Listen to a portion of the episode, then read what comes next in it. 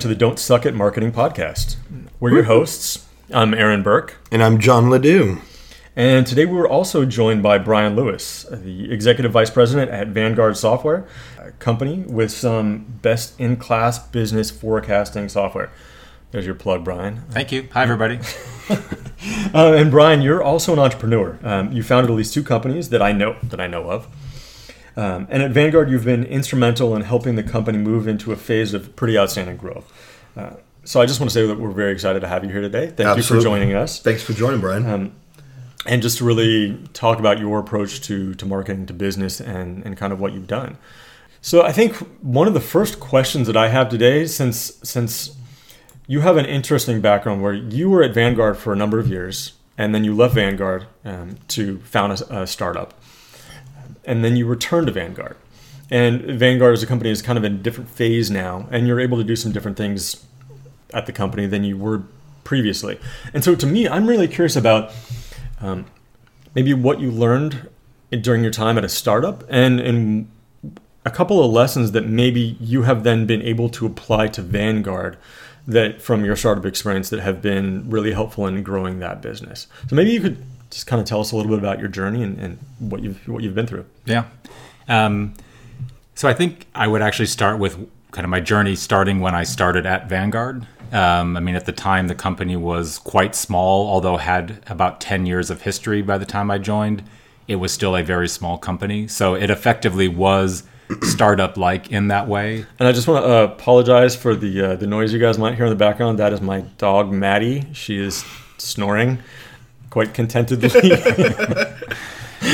Apologies, Brian. Yeah. Um, no, it, just because it was small and had a startup feel to it in that way of we were trying and experimenting in different ways about How many people were at the company when you started there? I mean, a handful. Um, so it, I mean, it was tiny, and everything was a go experiment, try something new, see what works, what doesn't work. Um, the product was quite varied as well, so there was a lot to explore in terms of, you know, I would say even for a small company, about three product lines, and then within that there were variations. Um, so there was a lot of experimentation basically that was happening about how do we actually go from where we are now and where do we want to be and how do we get there you know all those kind of classic things that a essentially a startup would go through um, but i'd been there for a number of years and so when i did go off and to the other startup it was all right what have i learned at vanguard that i can take over there in terms of what worked and what didn't work and a lot of it was that interplay between the marketing and the sales process um, so i know we'll talk a little bit about that today Because you're you're not really a marketer, but you've done a lot of marketing, right? Yeah, I mean, I'm also, I mean, I would say sort of not really a salesperson either. I mean, my background was PhD in supply chain analytics, so it's a very different kind so of you're, area. You're not really a marketer, but you're pretty good at marketing, pretty great at it, and you're not a salesperson, but you're fantastic at sales. I, I think that's accurate. Are there, are there, so, Ba- based on your based on your results. Why, thank you very much. so how good are you at the things that you actually do, Brian? Um, yeah, so I mean, I guess that maybe has been a theme about just experimentation. I mean, my brother and I have, have also over the years kind of experimented with little ideas here and there, always as little side companies. I mean, never really intending them to become real things. Um, and so we have an idea. He's a software developer. I, as you say, have turned out to be decent at sales and marketing uh, and understanding the analytics uh, around you know software that that's um, well analytically based software. So we've always been able to go through and uh, have an idea and experiment, whether that's at Vanguard, the other startup, the little side kind of hobby kind of companies. Um, it's always been about an idea. How do we experiment and iterate and try and turn it into something? I feel like uh, you have been so deep on the front lines of of every single startup that you've been at that you have a very unique perspective that unless you were in this world you wouldn't have gotten that level of accelerated knowledge.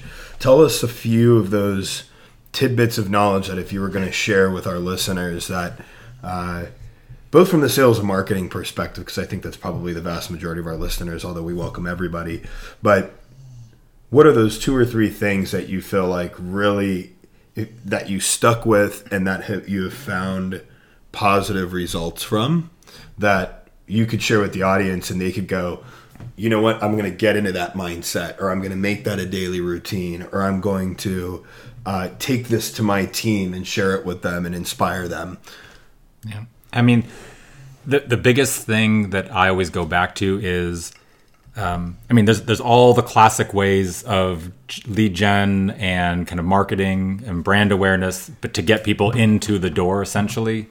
But the thing that I think has made the different companies successful in different ways, in Vanguard software especially, has been once they're there, how do we take them through the rest of that journey? Now, that's again that mix of marketing and sales. So for us, all, all the companies I've been involved in have always been software as a service, or at least I should say hosted kind of enterprise uh, kind of software. Um, uh, and so that essentially the demo script, if you will. I mean, how do we do our initial discovery with a lead to understand what they really need? Yes, maybe they filled out a form or emailed in or called in or whatever, but that deeper dive.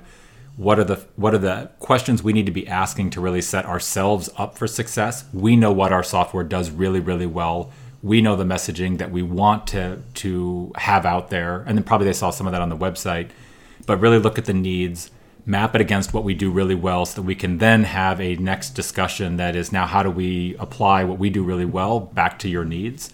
I mean again this is not really that groundbreaking but that thinking in that way of, of their needs but also we have messaging in mind. We know kind of the angle or not angle it sounds bad but we know what we do really well compared to other vendors if somebody's searching um, i think that's really important because um, it's it's one of the I think it's one of the key tenets of marketing, which is to to focus on your customers and not on yourself. But so many companies fall into the trap oh, of they're they're so knowledgeable about their own product or their own services that they end up getting talking about just what those services and products are. Yeah, like here's all the features, right? But how do those features apply to your market? Well, if you're, it's weird. You can you can get so into what your business does that that you just know it so well that you feel like it should be obvious to other people how fantastic it is. If you just list out, look look at all the things that we do, that you, it almost feels like sometimes everyone else should get this, but that is absolutely not the case. Even it's, as a consultant, it's pretty easy to get trapped into that when you're talking to clients and you're trying to coach them on something, and something to you seems so obvious, but you're trying to educate somebody who that is clearly not very obvious to how do you start from the point of share with me the challenge that you're facing so that I can walk you through how to address that. Mm-hmm. So, do you think that your your marketing approach or your, your materials have in some way um, evolved or matured, going from a more company centric, product centric thing to a customer centric approach? Um, Yes, but also, I mean, I think the the reason that at least even still today we'll fall back on the more product focused kind of marketing process again. Let's assume that we have a lead already that's that's talking to us, or even before that. For us, a lot of companies are coming to us through various you know marketing channels, but they're ready to buy they they know they have a business problem. I don't need to tell them that um, or, or, what the business problem is. And for us in forecasting and planning, there's some kind of common ones. Inventory levels are out of whack and some things like that. They've already made a decision that they want to explore and look for software. They've they've got budget often, and it's really a matter of okay. There's a lot of different forecastings and planning solutions out there. So which one fits my needs the best? And they often usually have a mental checklist. So you're you're you're almost in some ways getting getting leads. If you were to talk about a lead pipeline, like eighty percent of the way down the pipeline, they're they're almost ready to buy at that point. So, it, so yeah. there's a different type of conversation that you can have with, with people at that stage. Then, right? That's definitely true because there it is almost a. I mean, we'll often get a checklist of, do you have X? Do you have Y? Do you have Z in terms of features? Um, and basically, we can say yes or no, or yes with some configuration or whatever the case may be. But it really is. It's a very product focused at that point marketing and sales process all the way through to a close. And yes, we're reinforcing the business problems. We do have those discussions up front around that, we'll call the discovery call to really make sure we do understand the underlying business need. Because you might ask me for a feature in software, but if I dig through and find out, well, why do you feel like you need that? And then they give us the next level answer, and we keep digging down and d- down, it may be that actually that's not really applicable for them. The way we could help solve their problem is fundamentally different. So we will always still go back to what's the core business problem, but we don't need to sell them on the fact that they have a problem or market to them that they have a problem. The other end of the spectrum is companies have a problem. They haven't yet thought to look for a way to solve it. They're struggling every single day. And so that kind of messaging and how we would interact with somebody is more of like I think I think of as like the classic marketing, highlighting the fact that hey, do you have this kind of problem? If so, we should talk. And then how we solve it and how our software can solve it. Yes, they'll want to know the features and we'll do software demos or they'll test out the software, but we're talking to them more from a business problem perspective, not a product perspective. It's a more so it's, consultative it's just where they approach. at in that that that funnel, I guess. So I'm really curious to hear from you how you kind of moved into that space, um, whether it was a conscious, deliberate decision or that's something that, that just kind of organically happened. And I also just want to hear more about kind of how you've had to shift your marketing to address those different types of, of potential customers. Yeah, I mean, it definitely was a, a conscious decision. I mean, the company was growing off of the kind of ready to buy inbound leads. Um, but as, as the company was growing, there's more cash to play with. Um, so essentially, we could start to invest more in marketing. Um, there's a lot of forecasting and planning software companies and supply chain planning companies out there. So as we looked at the deals that we were getting, given all of the companies, there's a whole bunch of other potential customers that we were not even getting access to that weren't coming to us to buy. You So- weren't you weren't addressing that total available market. yeah, I mean, a lot of, I mean, our SEO placement worked really well for those inbound leads that were searching on those keyword terms. But obviously, there's no way that there could be this many companies all being viable companies if there wasn't a larger market pool. So we started to look at how else can we get at those other customers that also are still ready to buy, um, although we didn't intentionally go after them. So we start look at additional search word terms. We start looking at the online advertising. Um, you know, we've done conferences here and there and those kinds of you know brand awareness. But what we found work well is when we've actually got a customer that can co-present with us or is part of that process. Um, so we started just exploring. Well, where where every, where is everybody else? Uh, you know, looking for software to make sure we capture if somebody is ready to buy that we're there. And there's a lot of different channels for that. And then also just more of that general problem awareness or kind of brand awareness kind of marketing to get somebody really early in the process. And so now the leads that are coming in, we still have a, a healthy, ready to buy uh, portion of the leads. There's some that are middle ground and exploring. There's some that are pure educational. There's some that are planning for 2019 or even 2020. So we've got a, now it's a very different kind of process. It's not just check off feature list to close them. It's how do we help them prepare for a 2020 project where they're trying to build a business case and things like that internally. Um, so Do you feel like uh, do you feel like your sales tactic has to change when you have folks that are coming in earlier on in the the buying cycle? Yeah, it de- definitely does. I mean, it kind of goes back to that beginning part. Are we just trying to check off the, make sure we can check off the boxes, or are we really trying to work with them on building a business case and how does Vanguard fit into that? Um, all the way through just, you know, here's some what other companies are doing that are similar to you. So just trying to help them understand what's even possible. They may not even identified a real problem yet. They're just trying to see if I'm in and just industry X, what are other companies in industry X doing just in general that we could be thinking about doing? Um, so now suddenly the messaging and how we interact with, I guess, companies from a marketing, pure marketing perspective, all the way through a pure sales process, it definitely changes based on where they're at in that process. Where do you feel like um, in these situations where you may not have still a very robust marketing setup, where do you feel like you could use the most marketing help in the instance where somebody comes in and they're really on in the buying process versus the folks that you are used to managing and handling? John's got his consulting hat on right now. Yeah. I think the area that's really important um, is just focusing on consistency of the follow up. If somebody's ready to buy, they want their specific actions, they have approval processes that they're ready to go through. They can lay out the steps to go from right now through when are we going to have signed contracts and want to kick off usage. If you're earlier in the process, and let's say you're really early, you might not have recognized you have a, a problem yet, or you might have a problem, but you're just trying to see what's out there. You're just doing some industry research. At some point in the future, you probably will be in a position where you're ready to buy. Um, you probably didn't do a great job. You've done a lot of internet research. You've looked at some of the key sites. You've read some Gartner reports or whatever else, and you've kind of created a list of vendors that you've maybe explored a little bit. Um, at some point, you're going to forget a lot of that. And so when you're ready to buy, whoever's more top of mind or is in your inbox or something you just got recently is going to are going to be the first ones you go back to. And if you find a couple that you like you're not going to bother to go back to the other i don't know 10 20 50 100 other competitors that might have been out there. So being in front of a com- a prospect so to speak on a regular basis with good interesting content that's relevant for what they're doing is going to keep you on that list. So when they do turn that corner you're already there and, and familiar they're familiar with you already It sounds like sure. as part of maintaining a lot of that, those touch points. It sounds like email is still valuable.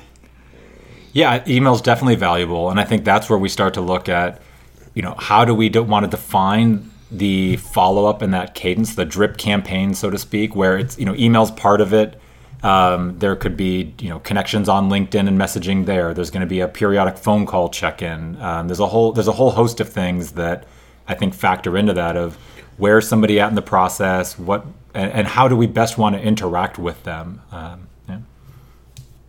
And calls, obviously, calls very Yeah. important. Yeah. So, I mean, you guys had to get started with this, this whole thing from scratch, essentially, right? I mean, you had some content and that sort of thing, but going from addressing mostly customers that are ready to buy to addressing customers um, all through the lead pipeline and, and customers that are going to take a while before making the buying decision, that requires putting a lot of time and effort and thought into setting up that kind of marketing program.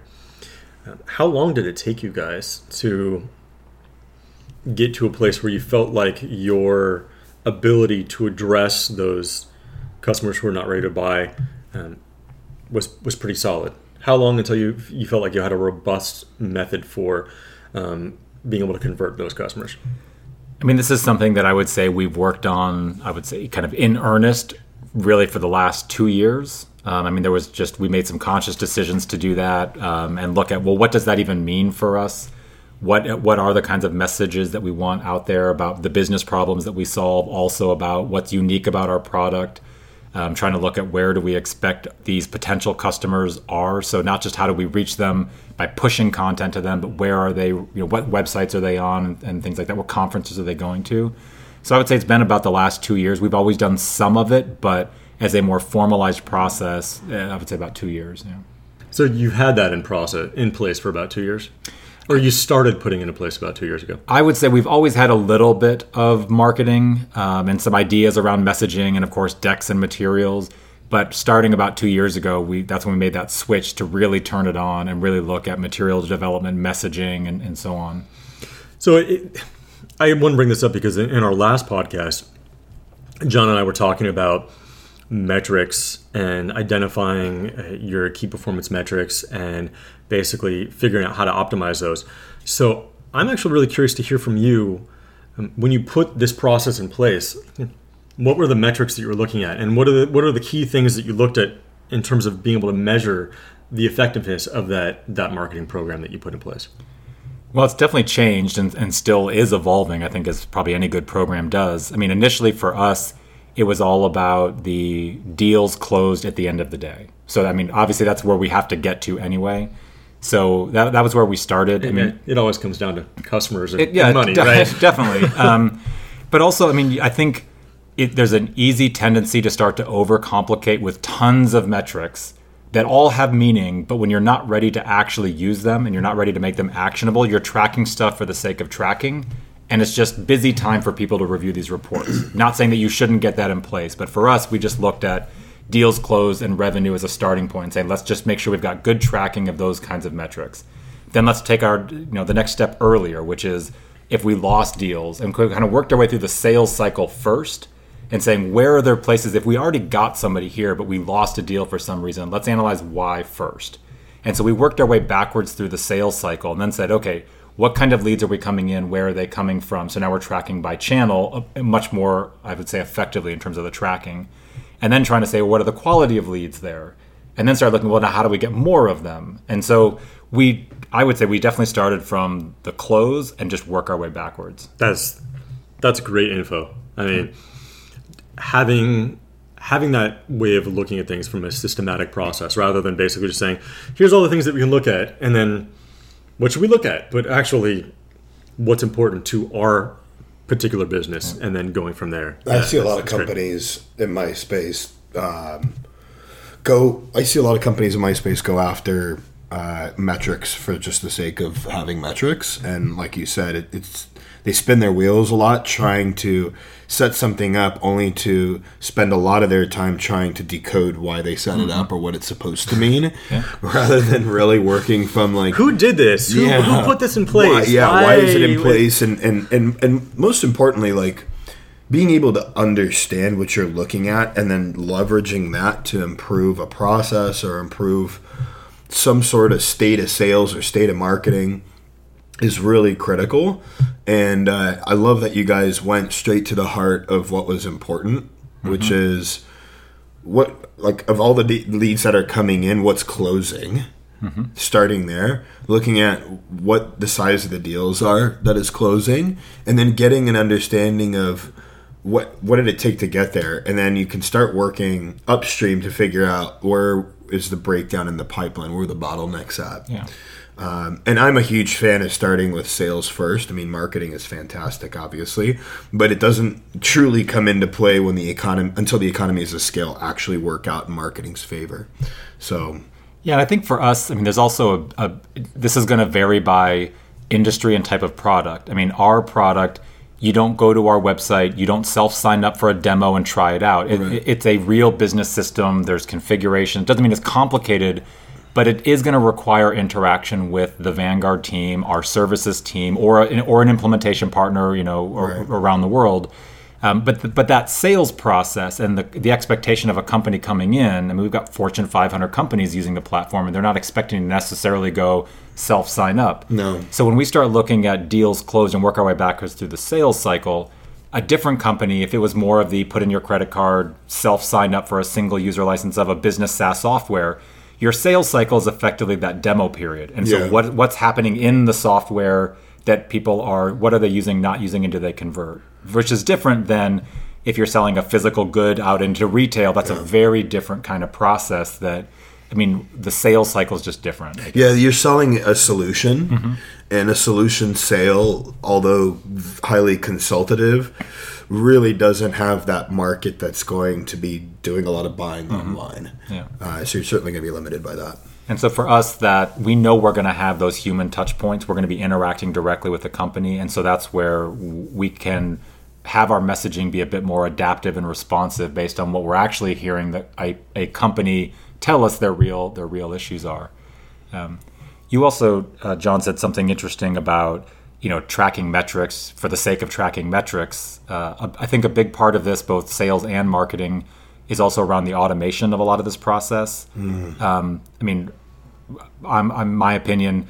There's no point in automating for the sake of automating. If you can't go through and do the manual calculation, the manual tracking, the manual workflow first, and have tested that out and find a good version that works, there's no point in automating that yet because otherwise you're spinning your wheels on automation and then you're automating something that wasn't ever vetted out. And so, hundred percent. I see the same thing happen. Similar to the metrics, the companies get this bug that they want to go out and hire somebody who's going to run automation, and then that person comes in and they do their best to try to over automate everything.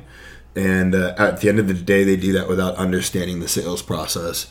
And uh, in our last podcast, we talk a lot about what sales and marketing alignment looks like and the ability for anybody who's coming in on the marketing end to work closely with sales and understand sales needs and understand what does it take to address those needs at different phases of the buying cycle or uh, upstream, downstream of the pipeline, wherever that might be. And sometimes it's literally just saying, all right, Brian, we've got this really great eight step email that we're going to set up, and it's going to trigger a task in Salesforce every other email so that you can do a quick follow up.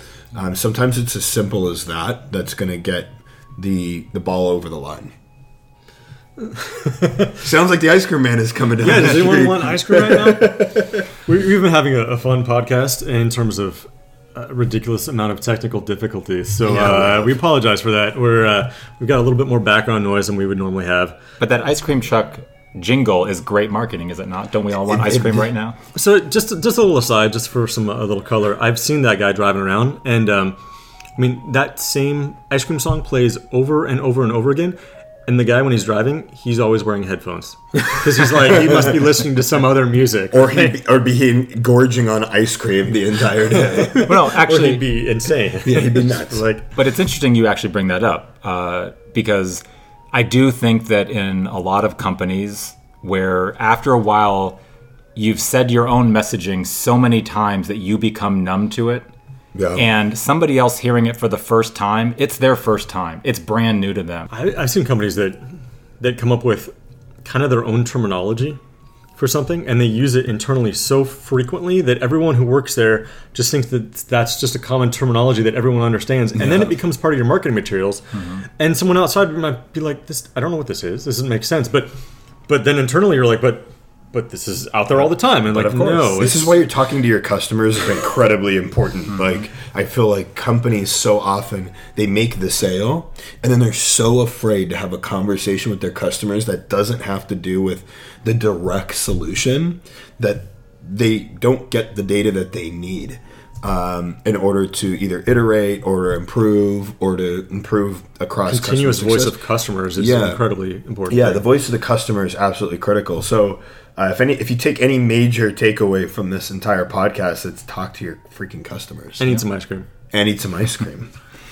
Um, there's also, depending on the business, I mean, if you're in SaaS software and you have that recurring revenue, your ongoing voice of the customer and listening to that and continuing to market to the customer, not that you're trying to necessarily get them to buy more or cross sell on different products, but they have a choice every time they come up for renewal of are they going to stick with you or look for something else. So Yeah. you're essentially in those kinds of recurring revenue or subscription kind of services or, or product offerings you're always marketing and still reselling to those same customers a little bit differently but i think that sometimes gets overlooked because suddenly that's when you start looking at churn rate and retention and, and Totally. something like that it's you, know, you may get the deal and then you lose it later on You always need to be selling. Well, and the, the easiest customers to get are the ones that you already have. Yeah, and the ch- Right. and, and they're the They're cheapest the ones to get yeah. too. So if you don't have a good process to make sure that you're maintaining those customers, that uh, you're really lo- losing on a lot of revenue. Um, I wanted to bring up again, um, just before we before we kind of end this for the day, you were talking about again going from customers more ready to buy, and I keep coming back to this because I think it's so fascinating that that kind of shift. So you went from customers who are ready to buy to customers that need a little bit more time, and shifting your marketing and having those processes in place now you introduce the whole aspect of needing to know whether and at what point sales needs to start talking to those customers. So I'd really like to know from you what it looked like.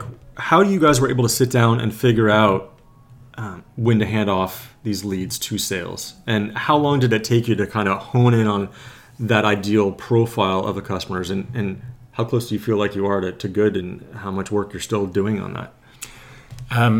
yeah it's a, i mean good question uh, Thank you.